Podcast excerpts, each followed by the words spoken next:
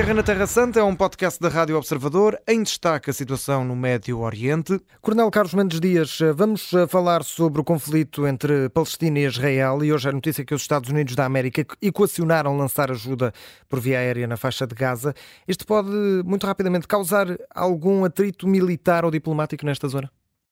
Não, não, uh, desse ponto de vista não, até porque lhe vou dizer o seguinte, geralmente estas coisas são com o consentimento até de partes e há até, vou chamar assim, as armas calam-se quando estas coisas acontecem. Eu queria relembrar o seguinte: terça-feira passada houve um lançamento aéreo de 160 cargas de recursos, portanto, de alimentos e de equipamento médico para o sul de Gaza. Quais foram os países que estiveram envolvidos? Quer por, quer por acordo, quer depois na ação. Israel, os Emirados Árabes Unidos, Egito, França e os Estados Unidos da América. Portanto, não é por haver esse lançamento que uh, uh, uh, as coisas poderão piorar ou não.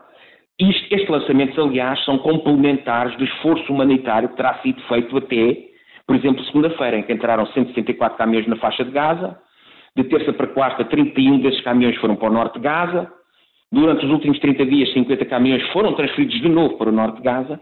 E deixe-me dizer, continua a acontecer que mais ou menos 50% desta ajuda humanitária vai parar às mãos do Hamas. Uhum. E por falar no Hamas, o líder do Hamas em Gaza desde que disse, passou uma mensagem aos representantes do grupo a partir do, do Qatar, eh, não se preocupem, temos os, israel, os israelitas onde os queremos. O que é que quer dizer o líder do Hamas com esta de declaração? O que é que é ter os israelitas onde o Hamas os quer?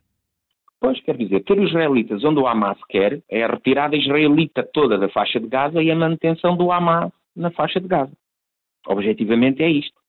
E não me parece que isto esteja a acontecer. Estamos a falar de cerca de 10 grupos, quer do, do do Hamas, a Jihad Islâmica, etc. Uh, eu julgo que isto é mais uma mensagem de força passada para a sociedade internacional e que, se calhar, procura ter algum efeito nas negociações que estejam a ser feitas.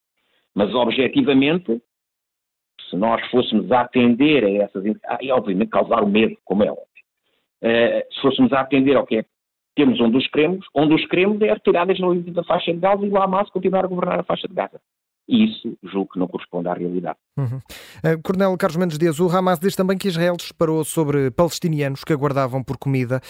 Um, os dados uh, dão conta de 104 mortos. Uh, obviamente que isto é um, um dado divulgado pelo Hamas. Pergunto se devemos acreditar nestes números vindos de, de, um lado mais parcial e se uhum. sim, se a comunidade internacional deve tomar consequências, tendo em conta que foram mortas 104 pessoas civis que estavam apenas a tentar procurar comida. Não quer dizer, respondendo objetivamente, não devemos acreditar. Segundo lugar, se isso aconteceu, é um crime de guerra e, portanto, uh, uh, terá que ser julgado como tal, provado como tal, obviamente, e, de qualquer maneira, dizer que o que está prescrito, ou melhor, qual tem sido a técnica, eu vou chamar a técnica uh, principal do Hamas. Primeiro, a mistura com a população, mas que não justifica o ir para além da proporcionalidade, isto tem que ficar claro.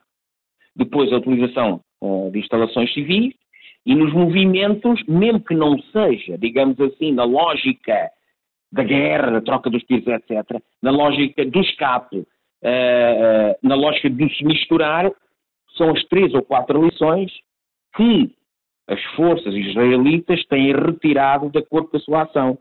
Mas que fique claro, se isso aconteceu na pureza com que é dito, é, obviamente, um crime de guerra uhum. e, como tal, terá que ser provado e tratado. Mas eu não acredito particularmente que seja assim com essa pureza. A Guerra na Terra Santa é um podcast da Rádio Observador. Vai para o ar de segunda a sexta, depois do noticiário das nove e meia da manhã. Tem nova edição depois do noticiário das quatro da tarde. Está sempre disponível em podcast. Eu sou o André Maia. Até uma próxima.